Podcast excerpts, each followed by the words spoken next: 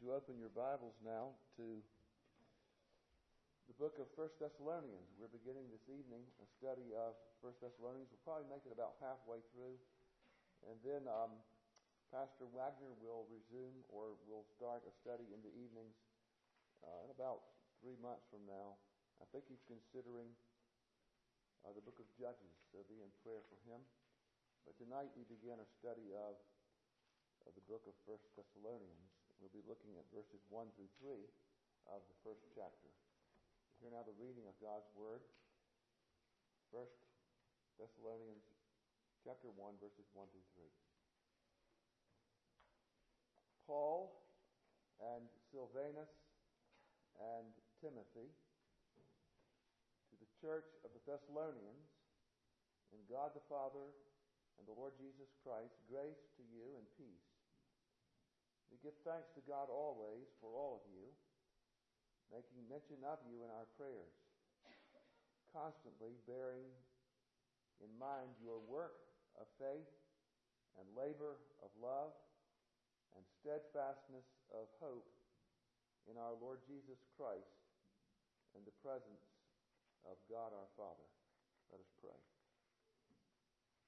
Heavenly Father, we thank you for your word that points us to the Lord Jesus Christ and the work of the gospel. We pray, Heavenly Father, you would grant us to be about the work of the gospel, not only the work that you have done uh, for us through your apostles and prophets, but also the work that you are doing in us and also through us. We pray this in the name of our Lord Jesus Christ. Amen. This book of uh, First Thessalonians is probably um, one of the earliest that is written by the Apostle Paul. Probably the only book in the New Testament that is earlier would be perhaps the book of Galatians. Now, this book is written to a church in the city of Thessalonica which was founded in the year 315 BC, before Christ, by a Macedonian king.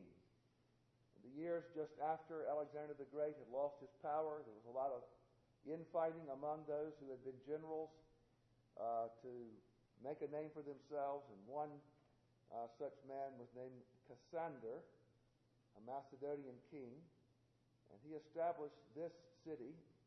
Uh, Thessalonica, where there was a great naval base. It became a very prosperous city and had a population about the time the Apostle Paul visited there of around 200,000 people.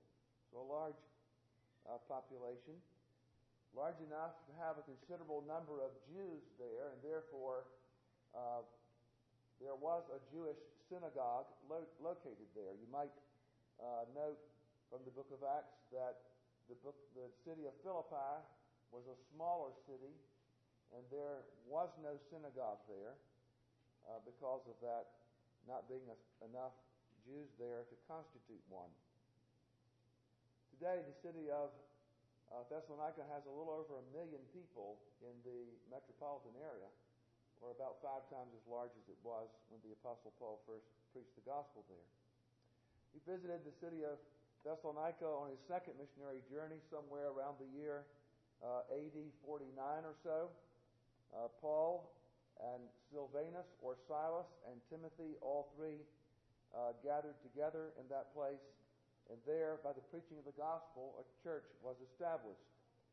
Uh, they began preaching the gospel in the synagogue where the Jews were found. Remember, the Apostle Paul uh, said he would go to the Jews first and then to the Gentiles. That was always his pattern. Uh, whenever he went to a city, he would go to the synagogue first and preach that the man, Jesus, who was born in Bethlehem and who lived and grew up in Nazareth, that very man was the Messiah, the Christ, Christos, the anointed one, the one prophesied about in the Old Testament prophecies. That very man was the Messiah. He preached to the Jews that their Messiah had come. And so he did that in the city of Thessalonica as well for a couple of weeks until they threw him out, which always seemed to be the case. Um, after a couple of weeks or so, he would get kicked out of the synagogue and then go elsewhere in the city and continue to preach and to preach to the Gentiles as well. On this occasion, after some time preaching there and some people being converted and forced to leave, he went on to uh, another place, Berea, and then on to the city of Athens, and then eventually on to the city of Corinth, still preaching the gospel. But he was still concerned about what happened in the city of Thessalonica. Sometimes we get the idea as we read the Gospels or we read uh, the book of Acts in sort of a cursory fashion that the Apostle Paul did evangelism like people throw hand grenades. You just throw them out there, they blow up, create damage, you just keep moving. You don't stand around to find out what happened. But that wasn't the case with the Apostle Paul. Either he planted a church himself or he was concerned to make sure that a church was organized so God's people were cared for. So he sends Timothy back to the city of Thessalonica to find out what was going on. In fact, in chapter 3, the Apostle Paul expresses his concern this way. Therefore, when we could endure it no longer, we thought it best to be left behind at Athens alone, and we sent Timothy, our brother and God's fellow worker in the gospel of Christ, to strengthen and encourage you as to your faith, so that no one would be disturbed by these afflictions, for you yourselves know that we have been destined for this. Timothy brings a report and tells him about how things are going in the church there, and then the Apostle Paul sits down from Corinth and writes this letter as a pastor concerned about the life of this newborn church. And it's interesting to me that in these opening words, uh, this introductory words in this uh, first letter uh, to the church in uh, Thessalonica, there is a theme of work and labor. He speaks of the work of faith, the labor of love, steadfastness of hope. When I was in college, involved in a campus ministry, it was very easy to get hooked on the conference fix. We had one about every three months, it seemed like. We had one in Christmas, and then a one in the uh, spring, and then another. Then summertime, you had a whole bunch of things. Then the fall, another one. Then again, Christmas. So you get hooked on the conference fix, and um, neglect the reality of the ongoing, day by day work of the Christian faith. or sometimes so focused upon your own personal concerns that you neglect to participate in and embrace the broader work of the gospel through the ordinary means of just no name local churches that work in not extraordinary ways and not flashy ways. No one knows who they are. But just faithfully, day by day, week by week, year by year. So I want to note just for a moment these opening verses of 1 Thessalonians about the work of the gospel or the labor of this church. First, uh, we note the labor of the Apostle Paul in the establishment of the church.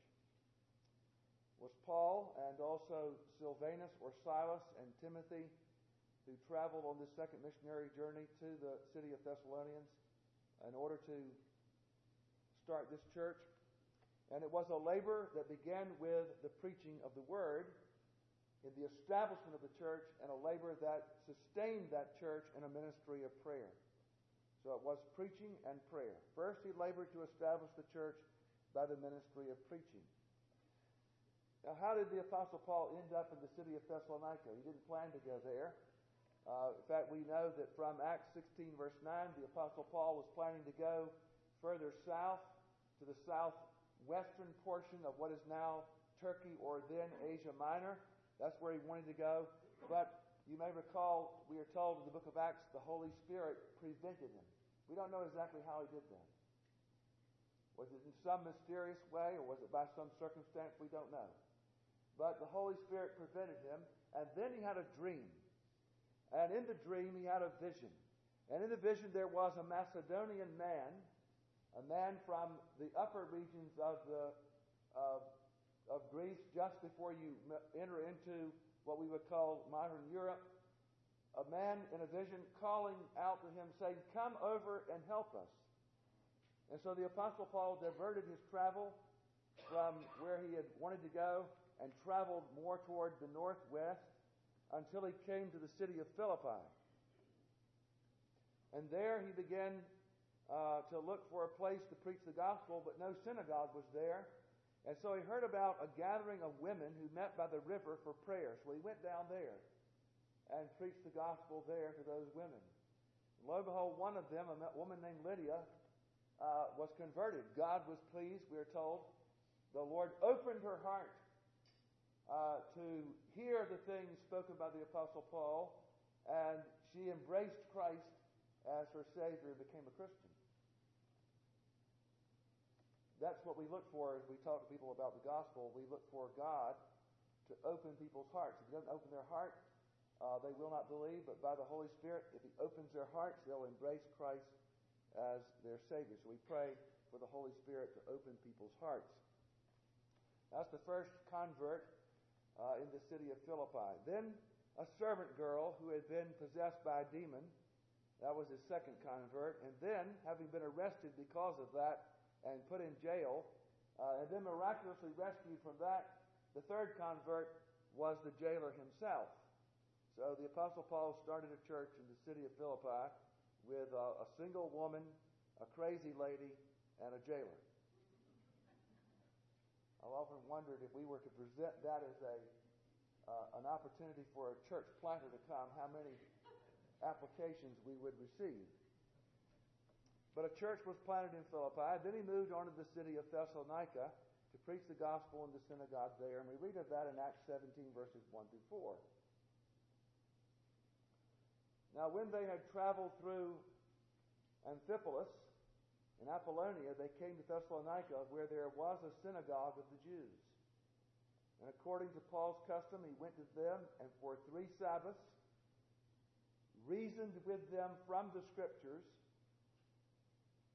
explaining and giving evidence that the Christ had to suffer and rise again from the dead and saying, This Jesus whom I am proclaiming to you is the Christ. So the labor of the Apostle Paul was to proclaim the gospel, to preach the good news about Jesus, and to explain to these Jews from the Scriptures, that would be the Old Testament, that this man named Jesus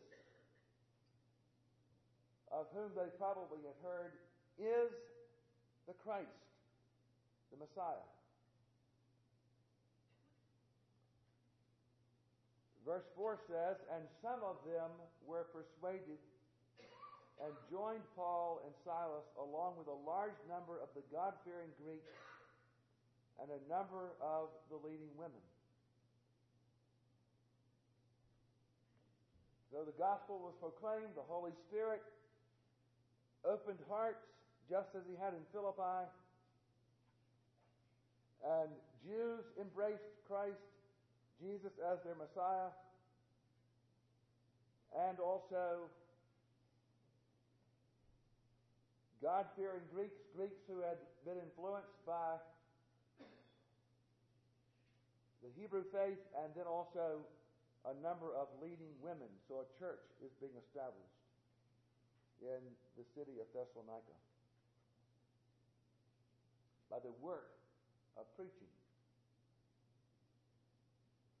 This is how the kingdom of God grows.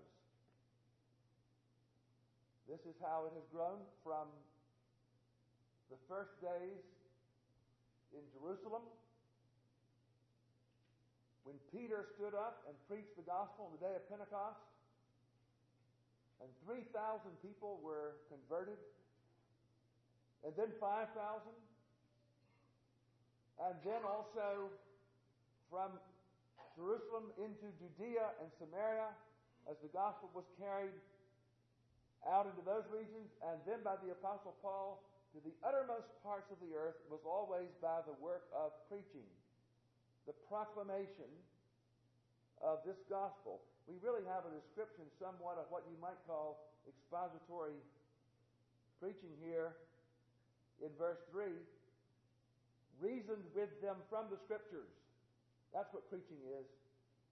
Reasoning from the scriptures, explaining and giving evidence that the Christ had to suffer and rise again from the dead, saying, This Jesus whom I'm proclaiming to you is the Christ. Now, how would he do that from the Old Testament scriptures? I used to wonder that when I was first reading the New Testament, and I would think, how could anybody preach the gospel from the Old Testament? Now I think it would be easy. You know where I'd start? The book of Leviticus. That's where I start. He said, Really? Leviticus.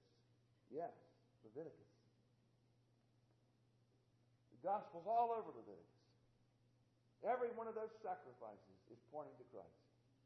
And you could lay that out before a, uh, a, a Jewish person who believed the Scriptures, and you could explain and give evidence that the Christ had to suffer, rise again from the dead, and then show that Jesus, the man born in Bethlehem, lived, grew up in Nazareth, that very same man is the Christ. And by the preaching of that gospel, laying out the evidence from the scriptures, people are converted, and the church is established in God the Father and the Lord Jesus Christ. They're baptized according to the Great Commission. That's part two of the Great Commission.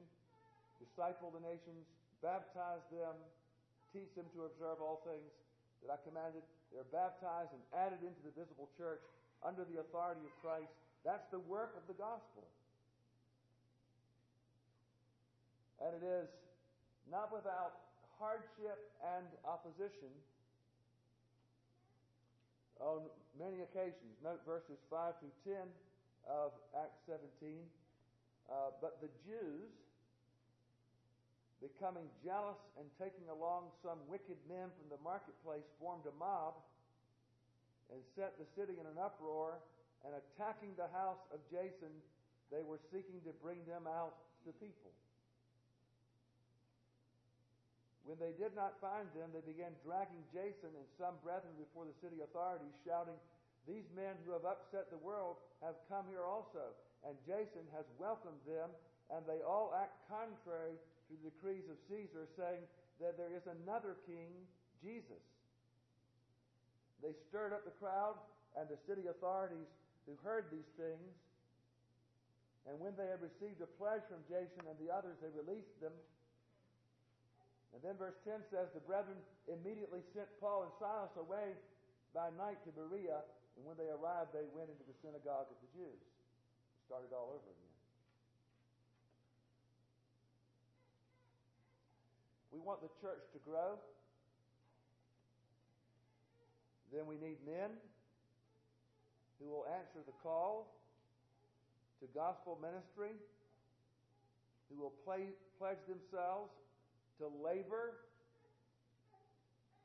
to preach the gospel, to proclaim the gospel, to take the scriptures and open them up and explain them and reason from the scriptures, persuading men about the person and work of Jesus. There are many other things you can do. In addition to that, but you cannot do anything until you've done that. That's how the church grows. The preaching of the gospel. You need to pray that God would give us many preachers to proclaim the gospel. Now, the labor of the Apostle Paul was not just proclamation, it was also prayer. It was by proclamation that the gospel came and the church was established, but it's by prayer that that effort is sustained and that that effort is effective. And so the Apostle Paul immediately says to these believers gathered in the church, Grace to you and peace. We give thanks to God always for all you, making mention of you in our prayers. The church is established by the labor of preaching, but not by mere preaching. It is established by preaching, but it is sustained by preaching undergirded with prayer. It is not sterile preaching that is simply the dispensing of information as though one were giving a lecture on some subject. It is preaching that is undergirded with prayer that the Holy Spirit would take the Word of God and powerfully apply it to the souls of men and then change them. So Paul and Silas and Timothy were constantly in prayer for the church in Thessalonica. They may have left that place physically, but they were still engaged with them spiritually. And what was the substance of their prayers? That they would experience the grace of God and the peace of God in abundance. When you read this phrase, grace and peace, it's not just a nicety, uh, a, um, some sort of greeting of some sort or another, or a wish of some sort. It is the substance of their prayer. First, grace. That they would experience a continued and growing measure of God's unmerited favor and blessing in the knowledge of Christ. That should be our prayer. That we grow in grace. And then peace. A continued growing experience of the settled conviction that all is well with my soul.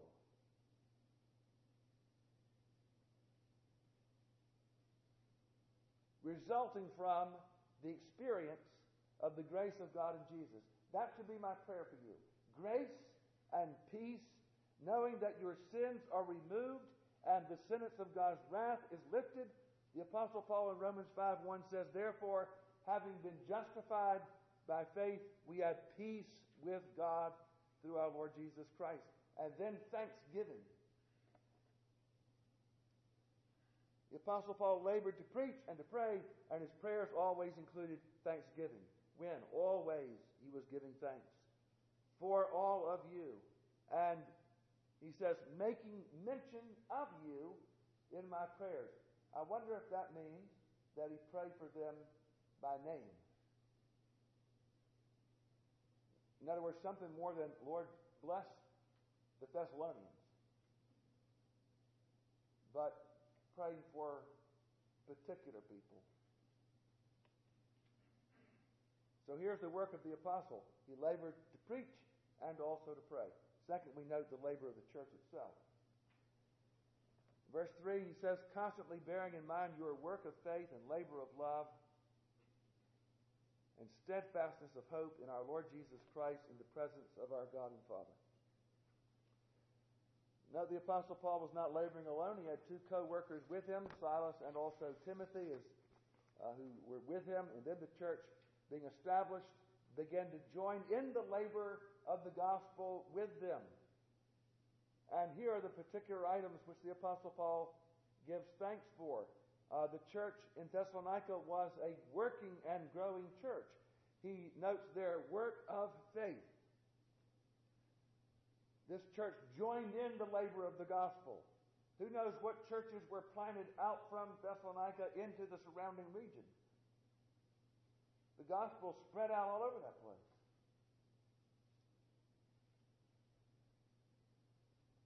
Work that proceeded from their faith in Christ, works that evidenced the genuine nature of their faith, works that resulted from trusting in Christ, venturing to do something for the sake of the gospel and trusting Christ to use them. It was a living and a working faith.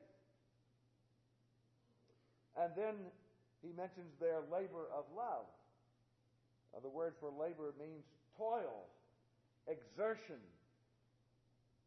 Labor motivated by a genuine love for Christ and his people, the love of God working in us and also through us, exerting themselves for the kingdom of Christ and willing to experience hardship for the sake of manifesting the love of God, the mercy of God, their labor of love.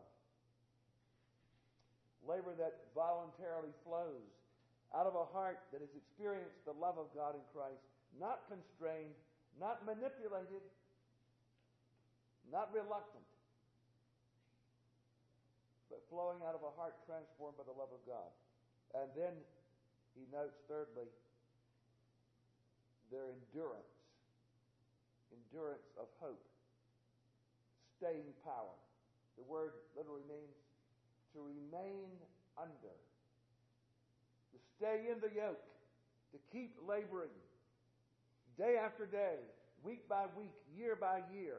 Motivated by the great hope of the gospel that all we do counts for the coming of Christ's kingdom something that is lasting and eternal, sticking with the program, laboring until Christ returns himself in glory. This perseverance in the gospel, in your personal walk with Christ, in the ongoing work of the building of the church, Jesus is at work. He will not abandon his work in you, and so neither do you. And Jesus is at work building his church, and he will not quit building his church, and so neither, neither do we. And so year by year, we continue to plug along, expand, keep before us a vision of an expanding ministry. What can we do better than what we did the year before? What can we do different than we did the year before? How can we labor for the growing of God's kingdom here and around the world? We don't abandon the ship. We labor and we endure. We don't give up. Not one year, not two years, not three years, not 30 years, not 40 years, but as long as Christ tarries, we labor. Enduring. This is our work.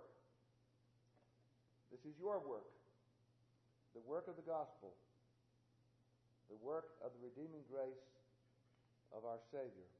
What more noble work could there be? Let us pray. Heavenly Father, we thank you for the work of the Apostle Paul, the establishment of this church, and also these many, many years removed, the establishment of this local church of Trinity Church. Thank you for the power of the preaching of the gospel that changes our hearts and brings us into a saving relationship with Jesus. We pray now, Heavenly Father, that you would nourish our souls and feed us and sustain us by this holy sacrament, that we might do the work of the gospel. We pray in Jesus' name. Amen.